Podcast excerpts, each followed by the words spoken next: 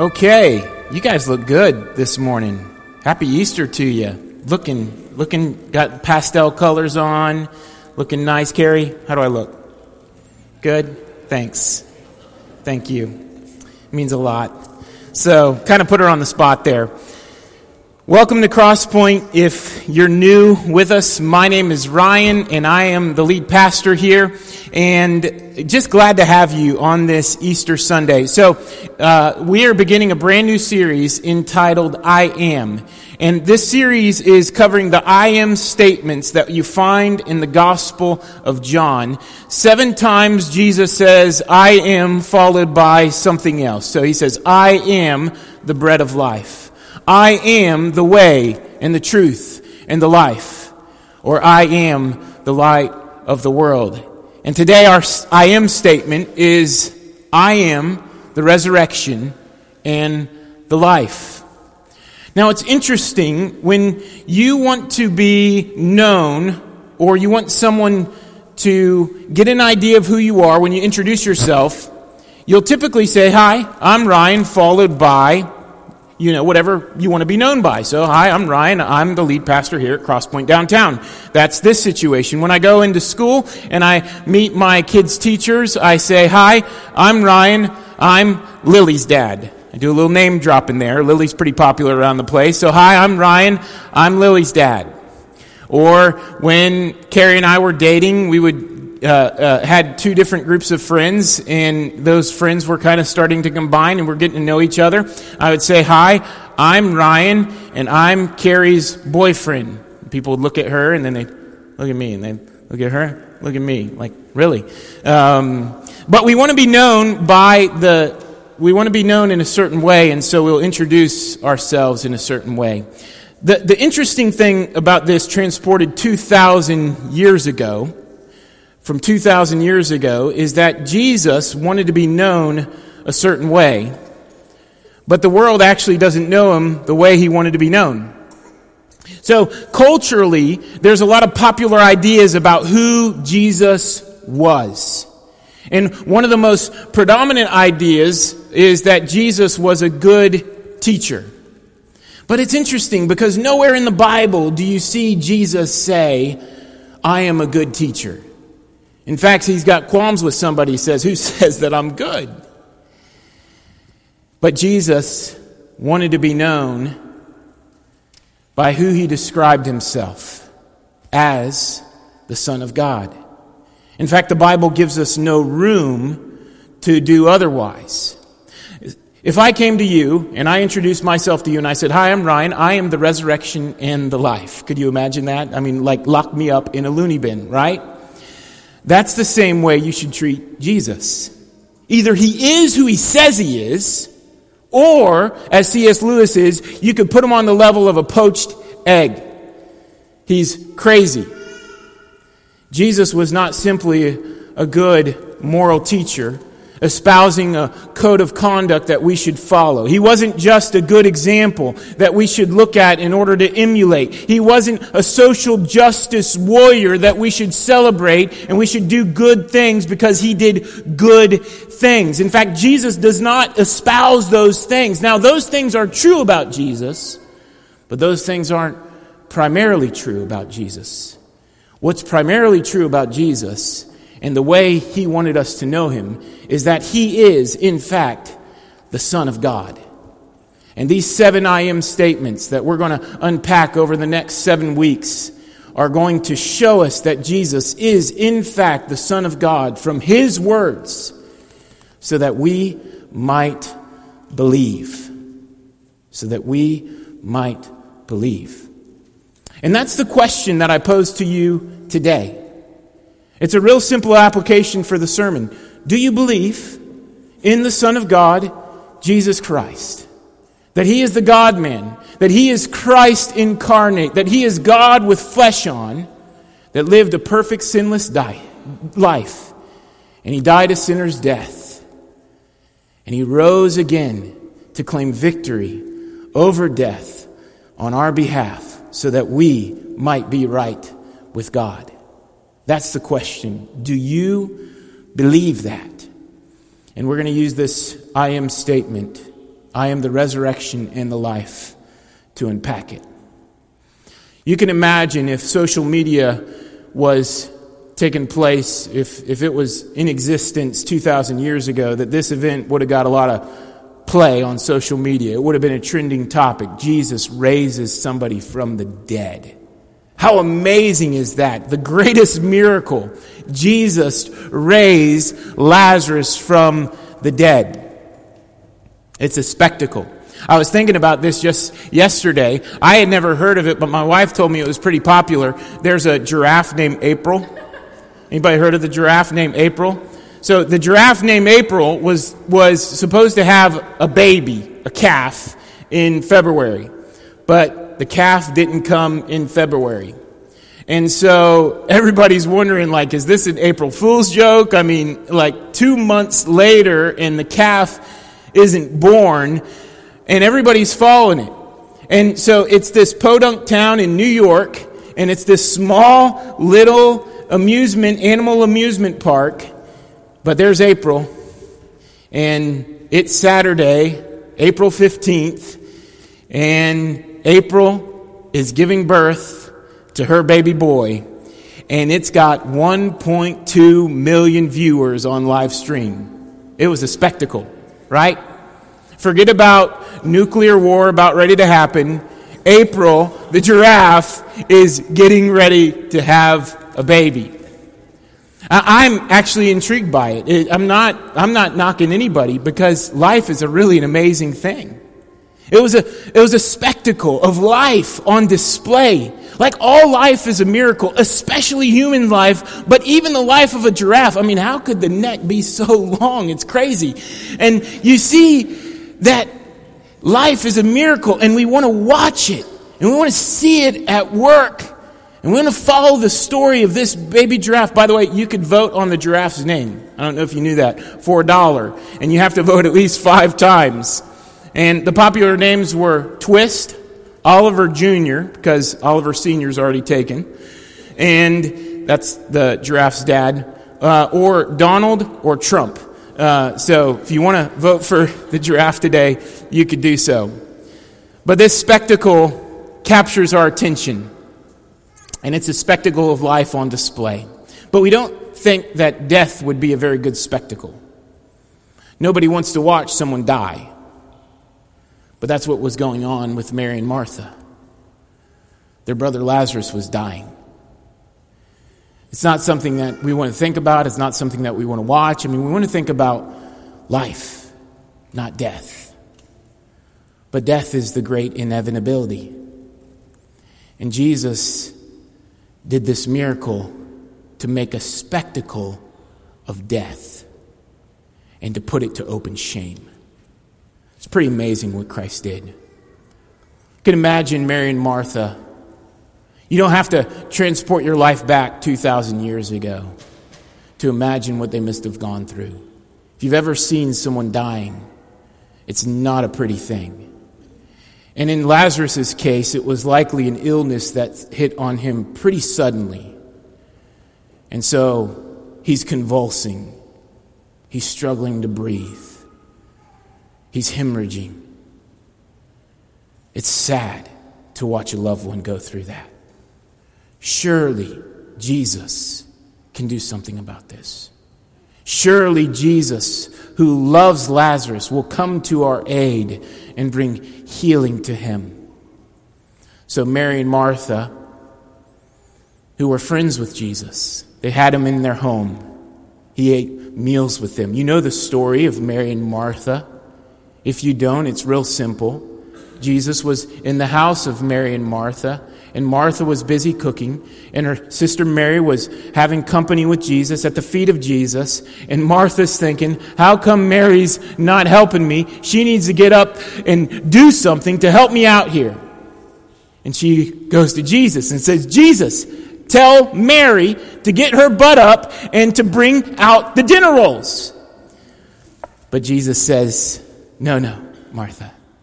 Mary is doing the better thing right now because Mary was concerned with not the meal, but the company, the person. And this is what I think that we should be concerned with here today Not the miracle, but the person behind the miracle. The miracle's amazing, but the person behind the miracle's more amazing. And so they give word to Jesus that the one whom he loves is sick. I got three points for today's sermon, and I'm going to give you the first one now. What will we do? What do you do when Jesus says to wait? Now, I can imagine that wait wasn't something that Mary and Martha wanted to hear. Their brother was dying. In fact, they didn't even get word back from Jesus to wait. He stayed two more days where he was at.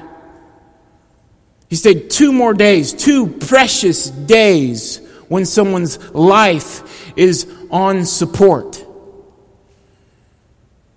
And he was the one who had the power to do it. Surely, the one whom they know that has the power to do it, surely he'll hear them and he'll come to their aid immediately. But Jesus stays two more days. And he does it for a reason and a purpose. If you look with me at verse 4. But when Jesus heard it, he said, This illness does not lead to death.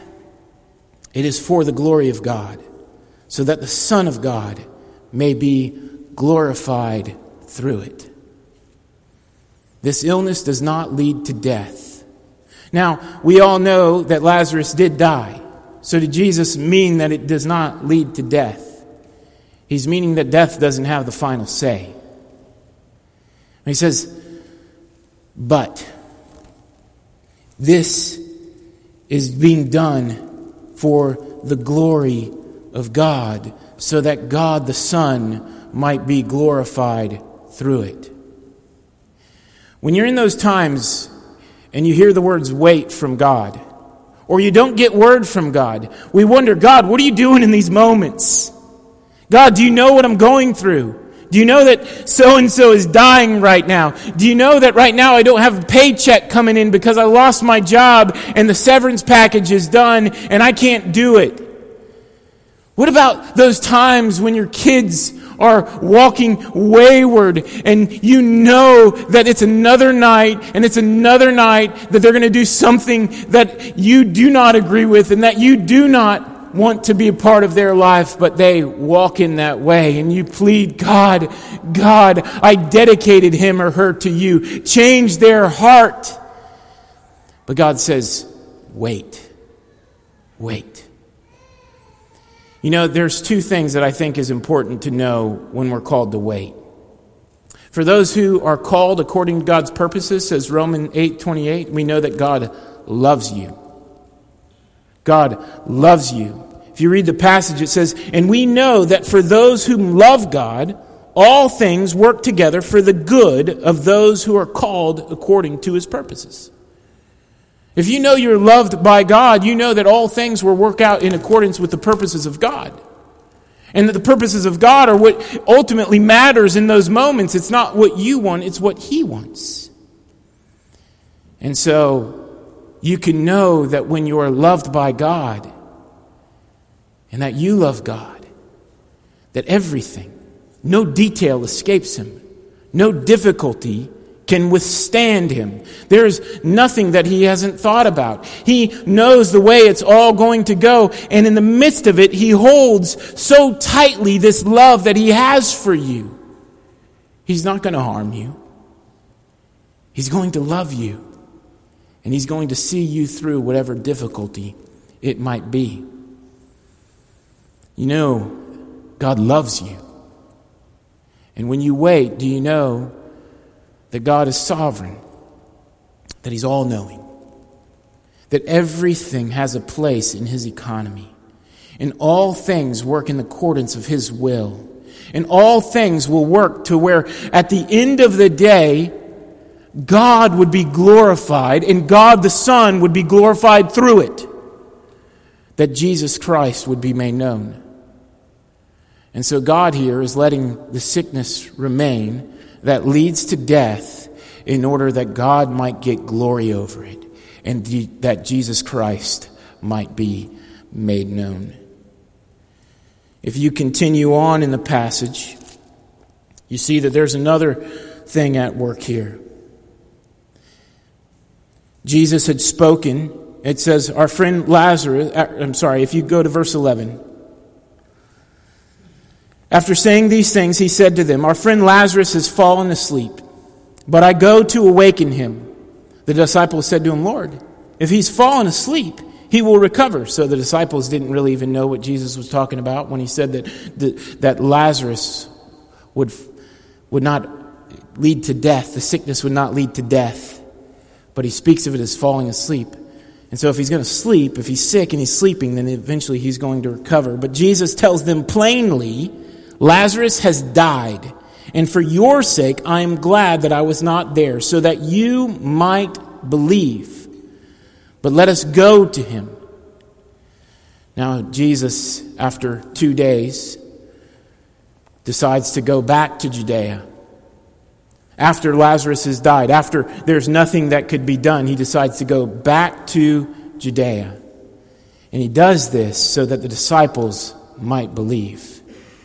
He wanted to put this picture on display of the glory of God so that we might believe. Remember, I said early on that the big idea of today is that we might believe? In fact, the whole Gospel of John, if you fast forward to the very end of it, he says, I write these things so that you might believe in the Son of God. And Jesus wants Mary and Martha and the disciples and all the witnesses there to believe that he is the Son of God.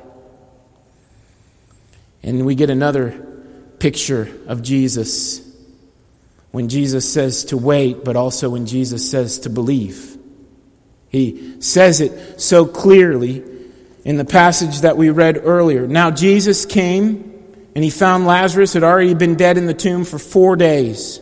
Bethany was near Jerusalem, about two miles off, and many of the Jews had come to Mary and Martha to console them concerning their brother. So when Martha heard that Jesus was coming, she went and met him, but Mary remained seated in the house. Martha said to Jesus, so Martha goes to meet Jesus. She leaves the house where mourning's taking place. She knows that Jesus is coming. She meets Jesus and she says to Jesus, Lord, if you would have been here. Lord, if you would have heard my prayer. Lord, if you would have heard my cry, this wouldn't have happened.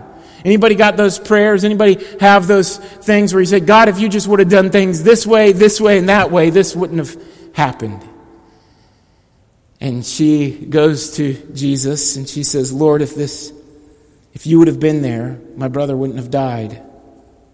But even now I know that whatever you ask of, from God, God will give you. And Jesus said to her, Your brother will rise again. Martha said to him, I know that he will rise again in the resurrection on the last day. It's a really interesting dialogue that you see taking place. You see, Martha has an idea of who Jesus is, but she doesn't really know who she's talking to before him. Jesus tells her plainly, Your brother will rise again. And then she pulls kind of this theological statement that she knows out of her back pocket. And she says, Yep, you're right. On the last day, he's going to rise again. You know these religious platitudes that we use? God is good. You know, we put a smile on our face when all hell's breaking loose and we say, God is good, when really we're just wasting away. And we say the church stuff when really everything's a mess inside. Have you ever been there? You, you kind of got to put the best face on and pretend, and really inside of you, it, it's just everything is struggling to hold it together. And you say God is good, but you don't believe God is good. Well, Martha's there, and she knows she's, she is mourning her brother on his death, and Jesus says he's going to rise again. Sure, of course, yeah, one day he's going to rise again. One day he's going to r- raise up again. And there's this religiosity that comes forward from Martha that you see here. We've all got that religiosity. In fact, oftentimes Easter Sunday leads us to be the most religious people in the world when actually every other day of the year we could be the most irreligious. And we are all here in somewhat of a religious platitude here today. Don't believe in a theological statement. Don't believe in those things that don't matter. What Jesus is doing is he's taking it from the abstract, something that she doesn't really know, she can't really grasp, and he wants to make it real to her. He says, No, no, your brother will rise again. Look with me as Jesus says it. Jesus said to her, I am the resurrection and the life. That's our I am statement. Whoever believes in me, though he die, yet shall he live. And whoever lives and believes in me shall never die.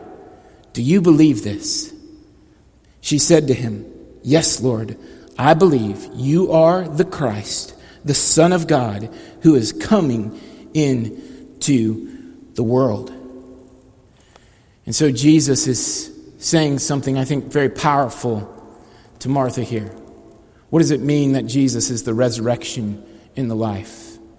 There used to be these old Kentucky Fried Chicken commercials, and you'd see the, the um, uh, Mr. KFC himself, who, if you identified with K, Mr. KFC, I mean, he, uh, what was his name? Colonel Sanders, right? Colonel Sanders was Kentucky Fried Chicken.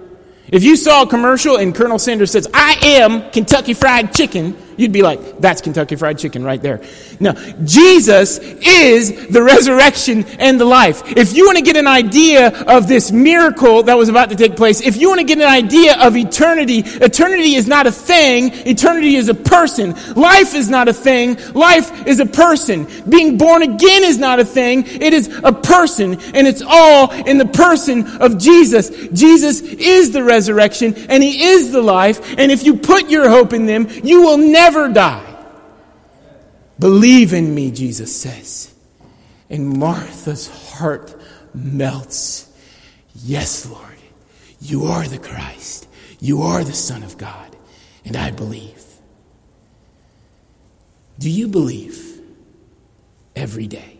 Now, here's my challenge with belief in my life. I think belief in Jesus is in the past because 2,000 years ago, he died on the cross for me.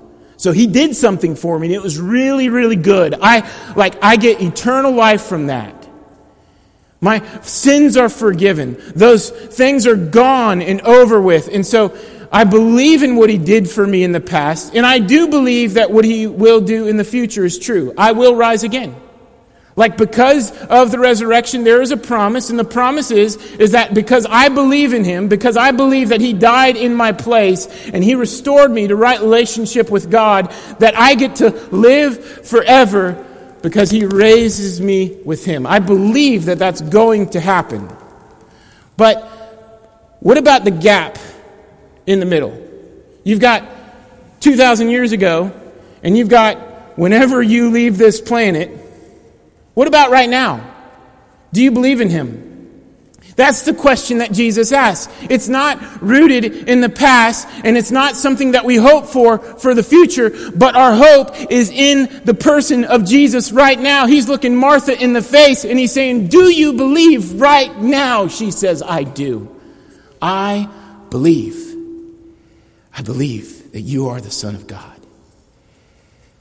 When Jesus says, Wait, do you believe that he is the Son of God? When Jesus says believe, do you believe that he is the Son of God? And then finally, when Jesus says, You will see my glory, do you believe that you'll see his glory?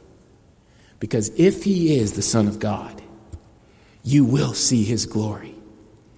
And this is what Jesus put on display death sin and Satan.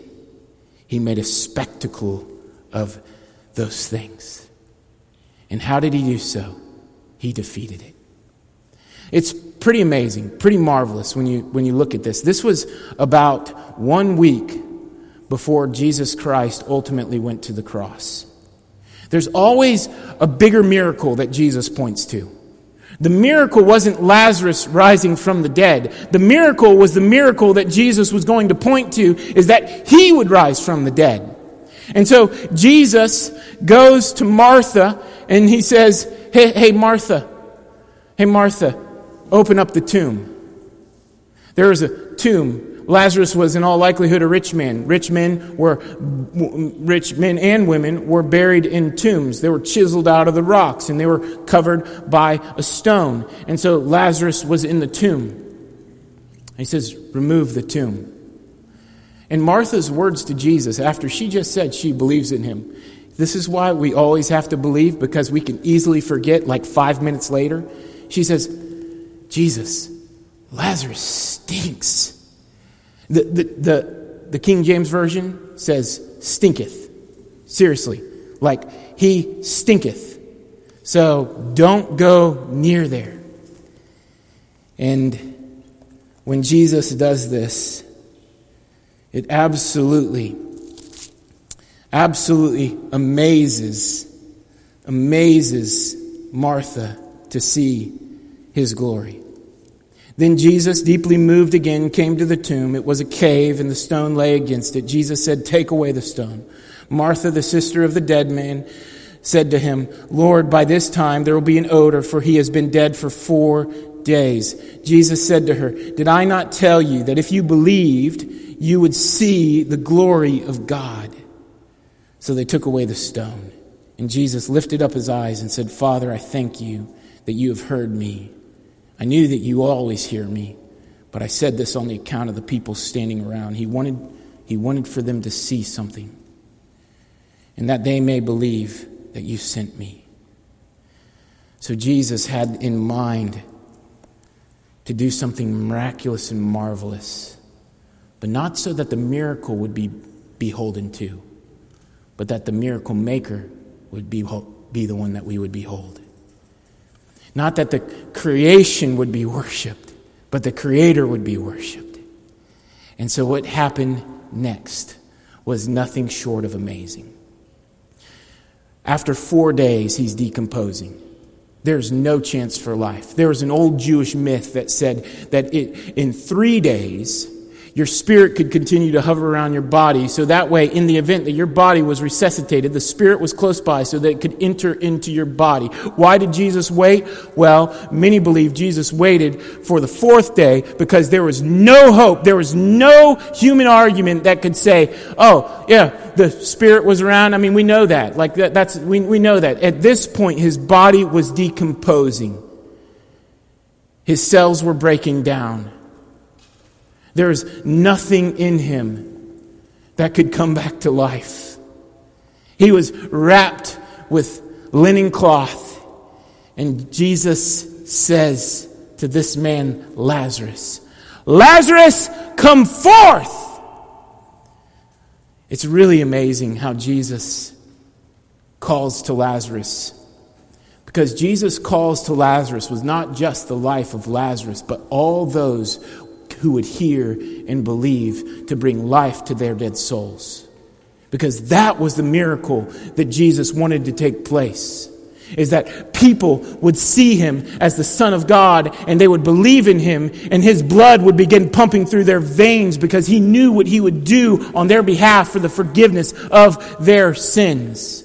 Believe in the Lord Jesus Christ and you will be saved.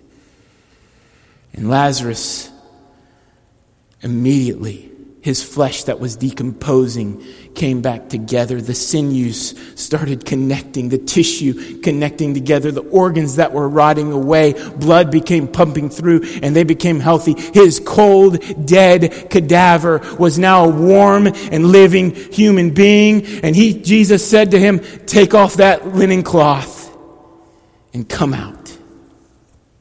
And out came her brother out came this man that she loved, this man that Jesus loved. I think it's amazing how Jesus, he did this, another account, where he raised a little girl who was sick from the dead. And she died. I think it's amazing when, when, when you read the two accounts and you see the demeanor of Jesus and how Jesus was near this little girl. It was Jairus' daughter. He was a Roman general. And he goes to this little girl, and I could imagine him laying next to her in a still small voice saying, Little girl, wake up.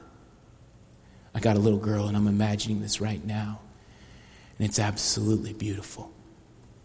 Both Lazarus He says it with authority and power, calling life into his dead body.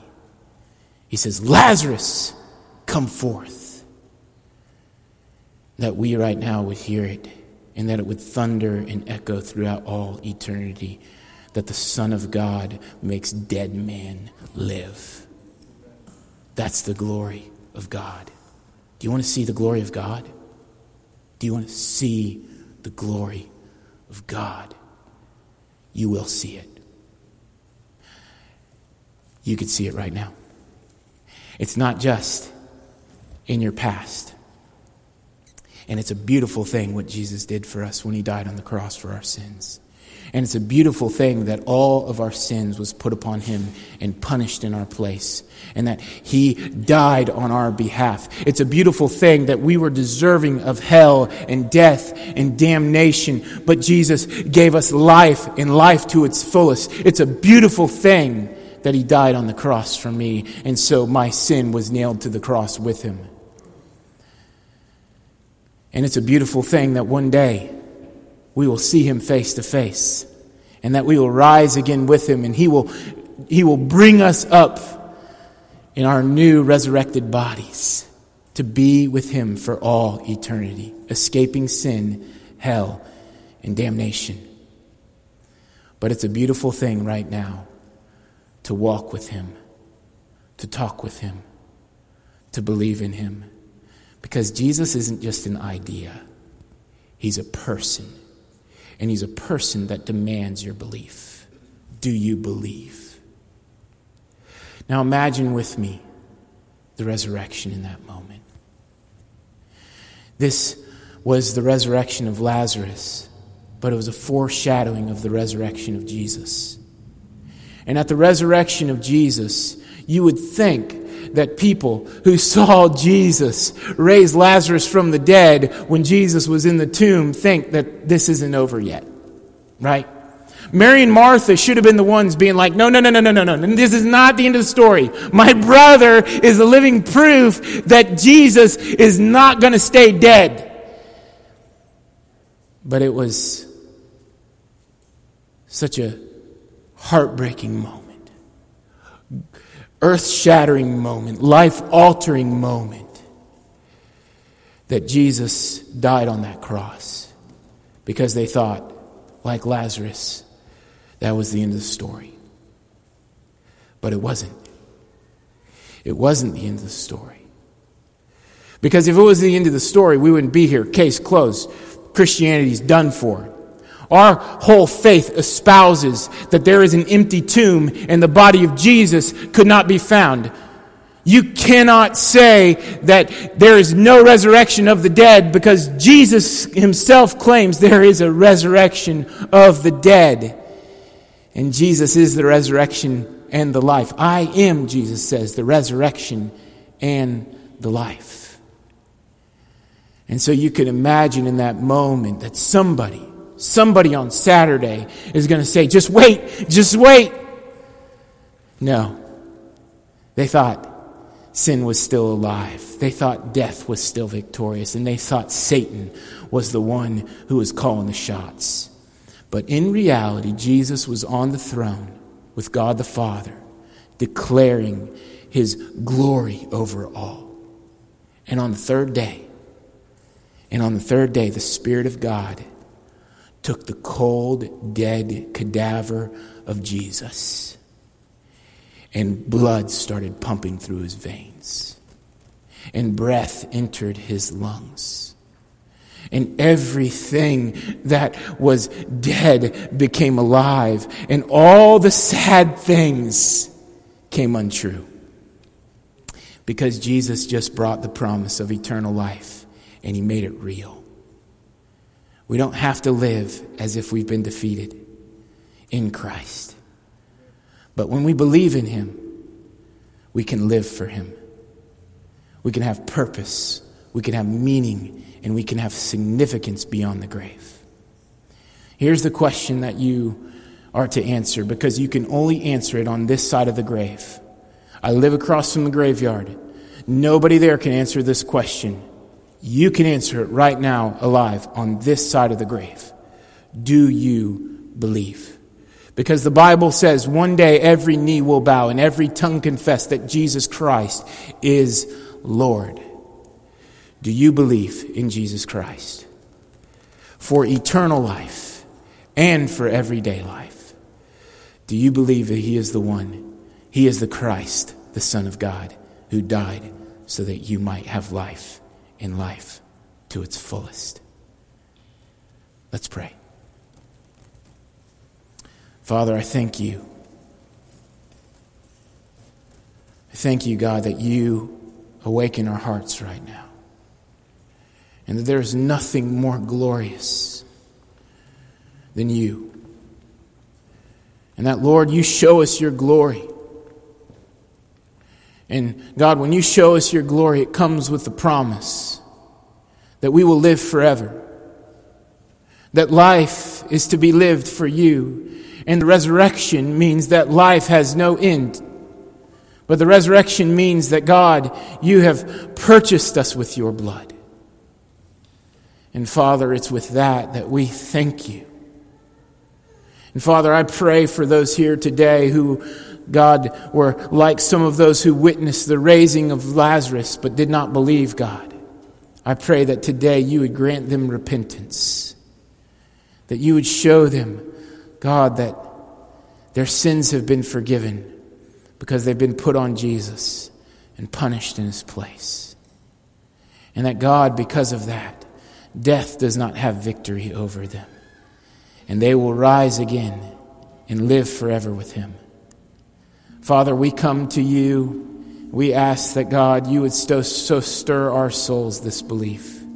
To where, God, we don't just believe in the past or believe in the future, but we believe right now. You are the Christ, the Son of God. And we say to that, Amen.